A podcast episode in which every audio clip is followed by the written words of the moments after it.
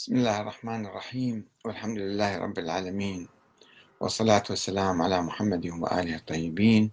ثم السلام عليكم أيها الأخوة الكرام ورحمة الله وبركاته.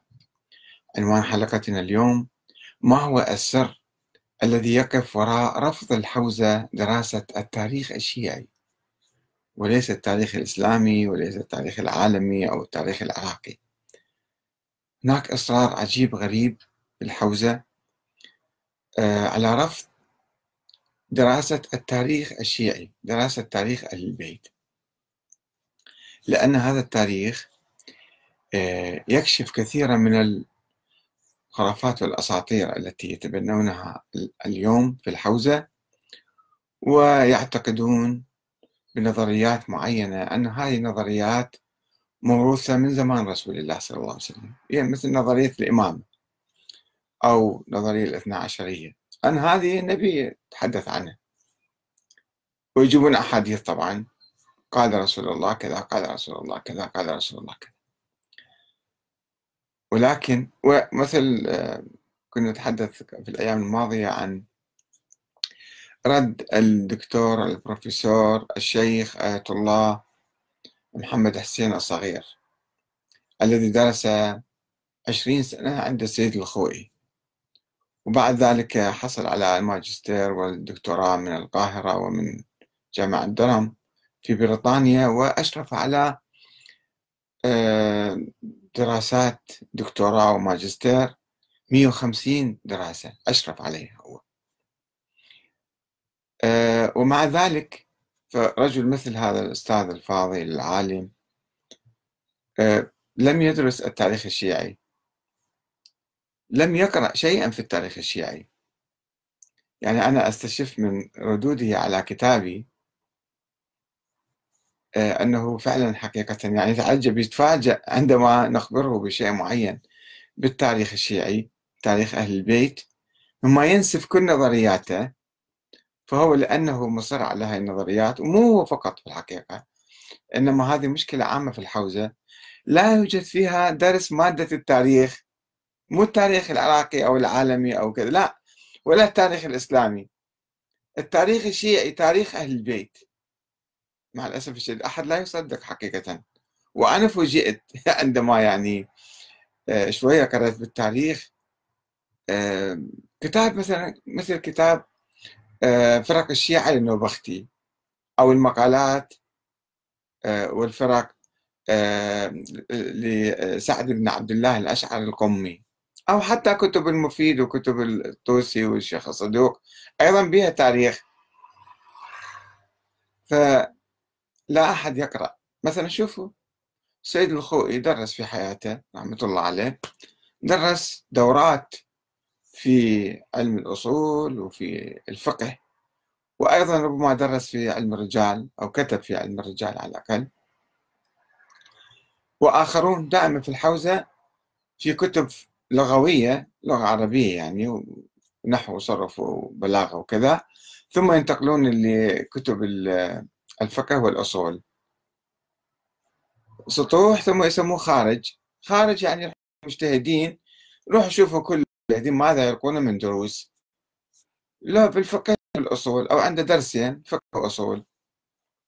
كما فعل زعيم الحوزة العلمية السابق السيد أبو القاسم الخوئي.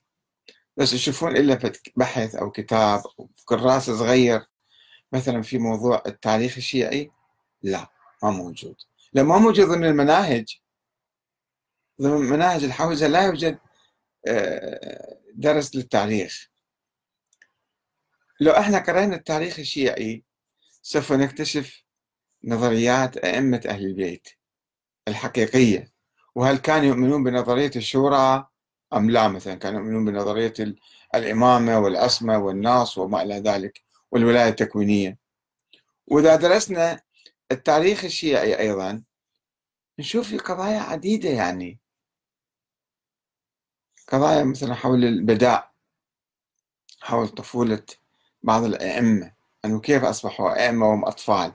أين تعلم الأئمة؟ هل كان علمهم لدني من الله؟ نزل عليهم وحي ولا درسوا عند أحد وماذا درسوا. وأن نظرية الإمامة اللي صارت والمتكلمين سووها كانت تقوم على ماذا؟ تقوم أول شيء على الوصية. أن الإمام علي وصي رسول الله. طيب. وبعد الإمام علي؟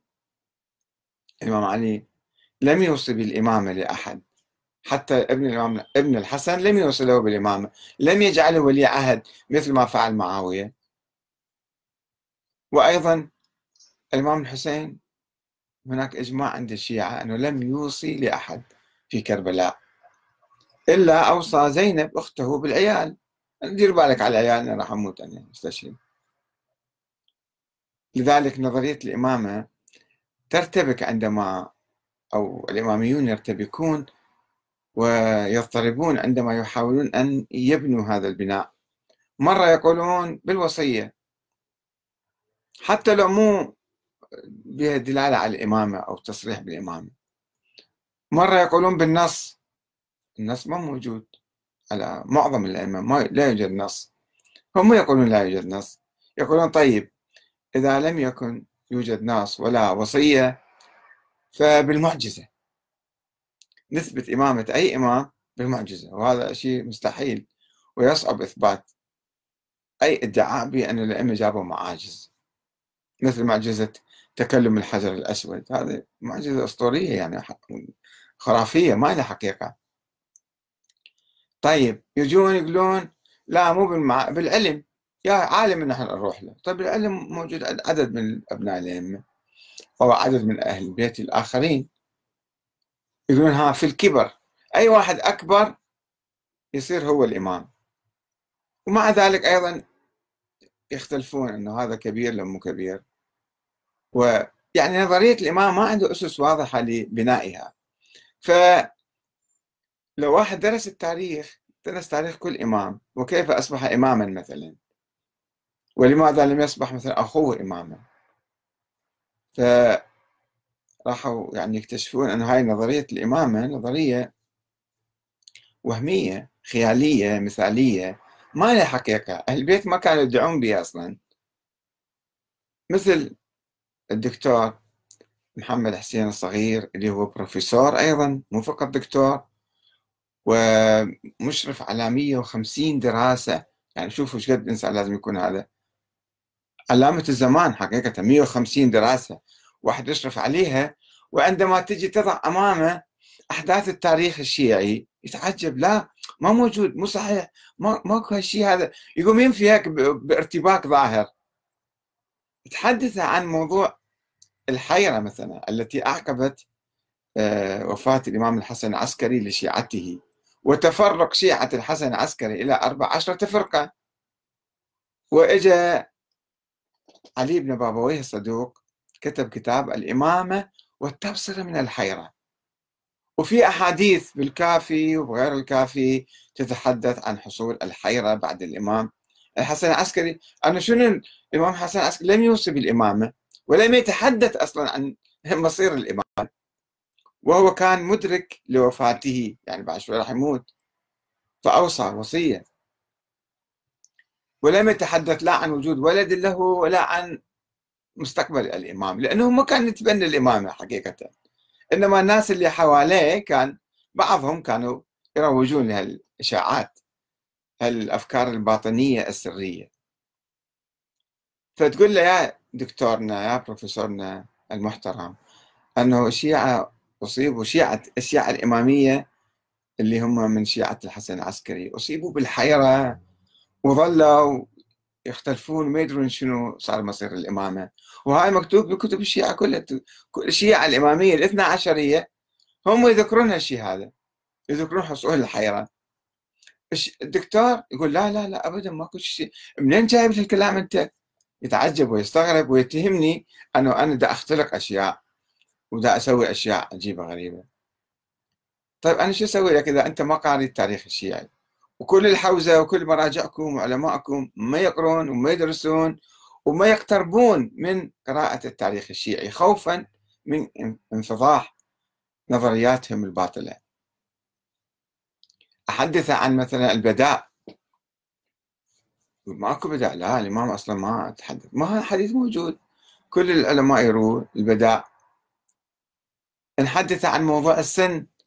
أنه بعض الأئمة كان سنهم صغير والشيعة اختلفوا حواليهم وضربوا بوكسات كما يروون الشيخ المفيد يروون والآخرون يروون أنه الشيعة اختلفوا بعد آه، الرضا.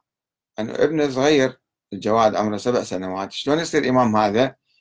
فاختلفوا وكذلك مع الهادي أيضا. عمره ثمان سنوات وتفرقهم. كل واحد راح صوب. وواحد قال انتظره حتى يكبر يصير إمام خوسة مو إمام لا يصلي لا يصوم لا كذا. وشلون أنت تعتقد بإمامة طفل صغير محجور عليه بنص القرآن الكريم؟ الشيخ الدكتور البروفيسور محمد حسين الصغير يقول يعني مو مشكلة هو النبي عيسى والنبي يحيى كانوا أطفال صغار. وذلك القرآن ذكرهم استثناهم عن آية الحجر. أنه اليتامى إذا يعني لا تؤتوا اليتامى أموالهم حتى يبلغوا الرشد. فشلون أنت هذا طفل صغير شلون تخرجه وتخليه يسوي مثل النبي عيسى أو مثل النبي يحيى؟ هذا قياس باطل قياس باطل. يعني ما في منطق بالكلام ما في منطق بهالفكر هذا. لأنهم لم يقرأوا التاريخ أنه هذه قضايا خلافية كانت. وإمامة كل إمام كانت محل نزاع واختلاف بين الشيعة. المشكلة كلها من آه، آه، يعني مثلا يجي على إمامة الجواد والهادي آه، فقال أن القرآن نفسه ألغى هذا العموم عموم الحجر يعني لا الشيخ المفيد. بنصه على نبوة عيسى وعمره يوم واحد وعلى نبوة يحيى وهو صبي. طبعا النبي عيسى تكلم بالمهد ولكن لم يصبح نبيا إلا بعد 30 سنة. آه، فإذا كان هذا إلغاء لعموم الآية صحيحا وهو صحيح فقد صح بالنص القرآني إلغاء المفيد إلغاء المفيد لعموم الآية لأن الآية بعد ما تدل على الشيء ونفس الشيء يجي على كل الأحداث التاريخية آه، عندما يحاول أن يرد على كتابي ف بسهولة لا ما موجود هالشيء هذا مو صحيح هذا. طيب مو أنت ما قارئ التاريخ شو أسوي لك أنا؟ لو تقرأ التاريخ تشوف مثلا الإمام الحسين مثلا نظرية الإمامة نجي على آه، زمن الإمام علي كل يتحدث عن الشورى ما يتحدث عن النص عليه من الله. الإمام الحسين هاي رسالته معروفة لأهل الكوفة. يقول لهم فلعمري ما الإمام؟ يعني الحاكم الرئيس يعني. إلا العامل بالكتاب الحابس نفسه على الله القائم بالقسط الدائن بدين الله. يعني يقول لهم يزيد ما يصير إمام هذا لأنه ما يعمل بالكتاب مو حابس نفسه على الكتاب ومو قائم بالقسط ولا يدين بدين الله. فالإمام يجب أن يتحلى بهذه الشروط ولا يذكر فيها شرط العصمة الإمام الحسين. يقول إذا اجتمع آه، للإمام العمل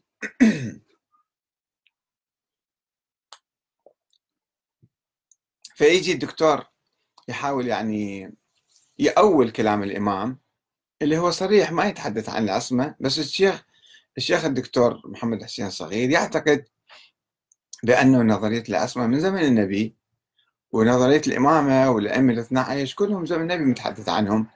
فهذا الكلام الإمام حسين ليش تحدث الشكل فيجي أول يفسر يقول إذا اجتمع للإمام العمل بكتاب الله وحبس النفس على الله والقيام بالعدل لا يزيغ عنه والدائم بدين الله وحده وهو الحق فذلك الإمام هو الإمام المعصوم بعينه. بلحاظ الحابس نفسه على الله وحدها إضافة إلى الصفات الأخرى. يعني يقول هذا معناته الأسمى طبعا ما في شيء من الأسمى هذا. فالمشكلة آه، آه، في نفيه للتطور لحدوث التطور آه، في في تطور الفكر الشيعي. يعني من حب أهل البيت والولاء لهم إلى الولاء السياسي للإمام علي في مقابل الولاء السياسي لطلحة والزبير أو لمعاوية وأيضا بعد ذلك نشوء نظرية الإمامة الإلهية في القرن الثاني الهجري ثم نشوء وصول ثم وصولها إلى طريق مسدود في القرن الثالث ثم نشوء وولادة الفرقة الاثنى عشرية في القرن الرابع الهجري التي لم يكن لها أي ذكر عند الشيعة. الشيعة كانوا يؤمنون الإمامية يعني الإمامية كانوا يؤمنون استمرار الإمامة اليوم القيامة في هذه الذرية كما الإسماعيلية اليوم مثلا. الإسماعيلية حتى الآن عندهم أئمة يموتون ويجون غيرهم نفس السلالة هذه. فعندما وصلت إلى طريق المسدود العباسيون كان لهم مصلحة في تأليف طائفة جديدة أو فرقة جديدة في مقابل الفاطميين في مقابل الإسماعيليين. صنعوا هاي الفرقة الاثنى عشرية. وجابوا أحاديث من السنة. هم الآن لو تسألون الشيعة من أين لكم هاي الأحاديث حول الاثنى عشرية؟ يقول لكم السنة يقولون يعني أنه أهل البيت ما يتحدثون عن الاثنى عشرية. وما عندهم في التراث الشيعي أحاديث تتحدث عن الاثنى عشرية. فجابوها من السنة وركبوا عليها عدد ال 12 وطبعا هي القائمة كانت أكثر وقصقصوها وأضافوا لها وحطوا عليها فسووها 12 واحد وسموها الفرقة الاثنى عشرية.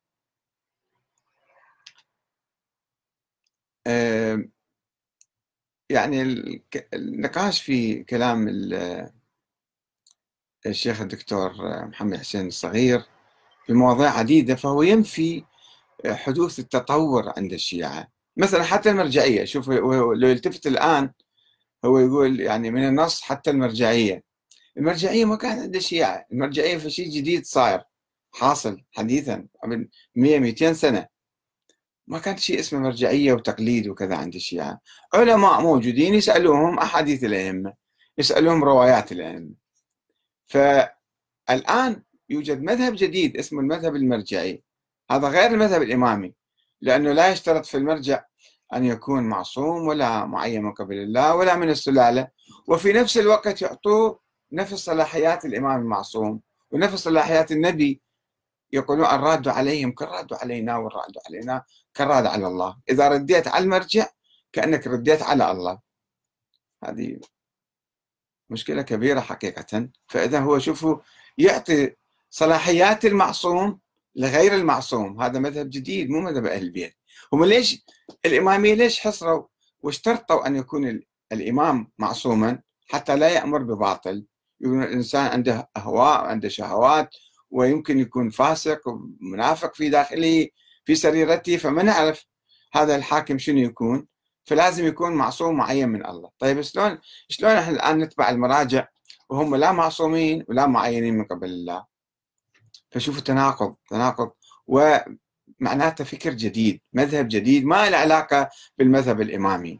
ثم الآن المذهب الديمقراطي الحاكم أي واحد يجي ينتخبون الناس يصير حاكم ويصبح إمام. هذا مذهب جديد آخر المذهب الديمقراطي وسوف نتحدث عنه أيضا. بعدين عندما يريد يعني يثبت موضوع وجود الإمام الثاني عشر يجيب روايات اللي هي مختلقة.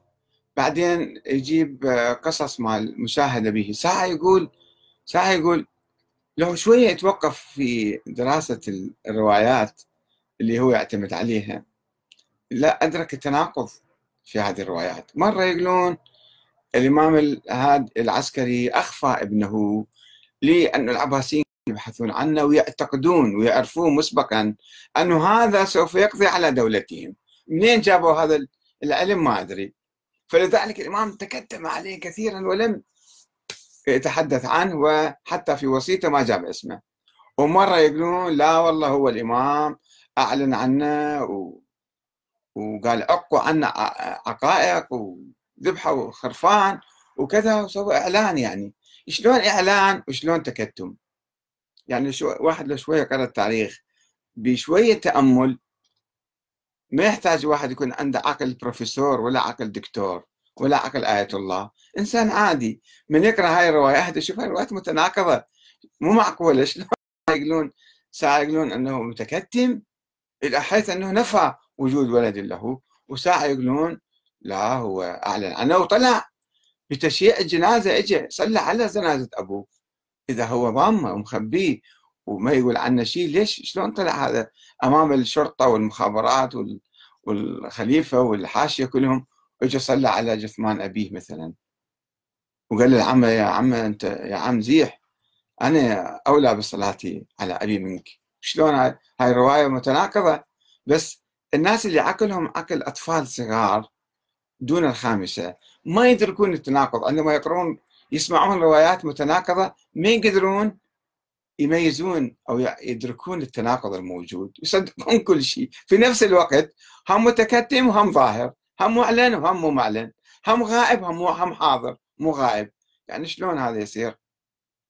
يعني واحد فعلا يتساءل ولكن أتعجب من العلماء الكبار والدكاترة وكذا شلون يقبلون هالتناقض بالتاريخ؟ لانهم ما مفكرين فيه وما دارسين. فبعدين عندما يعجز يجيب يستشهد بالأدلة العقلية يعني ما يسمى بالأدلة العقلية اللي هي فلسفية كلامية يعني. وانه الشيخ المفيد قال كذا والسيد المرتضى قال كذا وأنه إحنا لازم يعني نعتمد على آه، كل من قطع على نظرية الإمامة فيجب أن يقطع على وجود ولي يجب أن يقطع يعني يجب أن يفترض. إيه، وبعدين آخر شيء يقول أنت ليش ما صدق؟ إذا عرفنا الروايات كلها ليش ما صدق بالنواب الأربعة؟ هذول كانوا أتقياء وكانوا علماء مو علماء أتقياء ورعين وما يكذبون. من يقول لهم يكذب؟ عندهم مصلحة وعندهم تنسيق مع المخابرات العباسية. ادرس تاريخهم وشوف علاقاتهم شلون مع الدولة العباسية ومع الحكومات القائمه تلك الأيام. ف إجوا ناس صدقوا وإجوا وراهم فترة الشيخ المفيد والطوسي قالوا كتبوا هالكتب هذه وصارت كأنها حقائق مسلمة. ويجي واحد بعد ألف سنة ما مستعد يسمح مو نفسه لأي واحد أن يفكر أو أن يدرس أو أن يحقق أو أن يبحث في هذا التاريخ ممنوع. ما يحق لك. ما يقول لي. ما يحق لك تبحث في هذا الموضوع. أنت منو حتى تبحث في هذا الموضوع؟ يا أخي أنا ولا شيء. أنت روح ابحث. ابحث بشوية بمنهجية علمية. فتح عقلك. أنت دكتور بروفيسور. شوف شلون تدرس التاريخ وشلون تعرف عيفك من نظرية الإمامة. خليها على صفحة وصورة مستقلة. أدرس التاريخ أدرس التاريخ بصورة علمية. وفكر فيه نقطة نقطة وشوف التناقض اكتشفه أيضا. وبعدين ابني نظرية شوف شنو تستخلص من كل التاريخ هل تستخلص أن أئمة أهل البيت كانوا يؤمنون بنظرية الإمامة العصمة والناس والكذا أم كانوا يؤمنون بنظرية الشورى؟ وهذا ما توصلت إليه من خلال قراءة بسيطة للتاريخ ولكتب التاريخ الإنسان يشوف النصوص الصريحة من الأئمة حول الشورى. والشيخ الصدوق في كتاب عيون أخبار الرضا ينقل حديثا عن عن الرضا عن آبائه عن أجداده عن رسول الله. من اغتصب الأمة أمرها ووليها من دون مشورة فاقتلوه فقد أذن الله ذلك.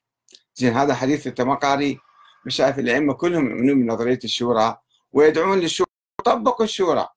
الإمام علي طبق الشورى الإمام الحسن طبق الشورى الإمام الحسين طبق الشورى الإمام زيد طبق الشورى عندما انتخبه الناس يكون قائدا. وبقية الأئمة. بس المشكلة يعني نقاش طويل أنا ما أخذ وقتكم كثيرا في هذه النقاشات. المشكلة الرئيسية أن الحوزة تفتقد إلى دراسات علمية منهجية في تاريخ الإسلام وفي تاريخ أهل البيت. حتى نقدر نستخلص من عندها شيء يفيدنا اليوم في عصرنا الحالي ويفيدنا للمستقبل ويزيل الطائفية ويزيل التعصب ويزيل الأشياء الخرافية ويقضي على الدكتاتورية. الدكتاتورية من مختلف الجهات اللي هيمنت علينا عبر التاريخ. والسلام عليكم ورحمة الله وبركاته.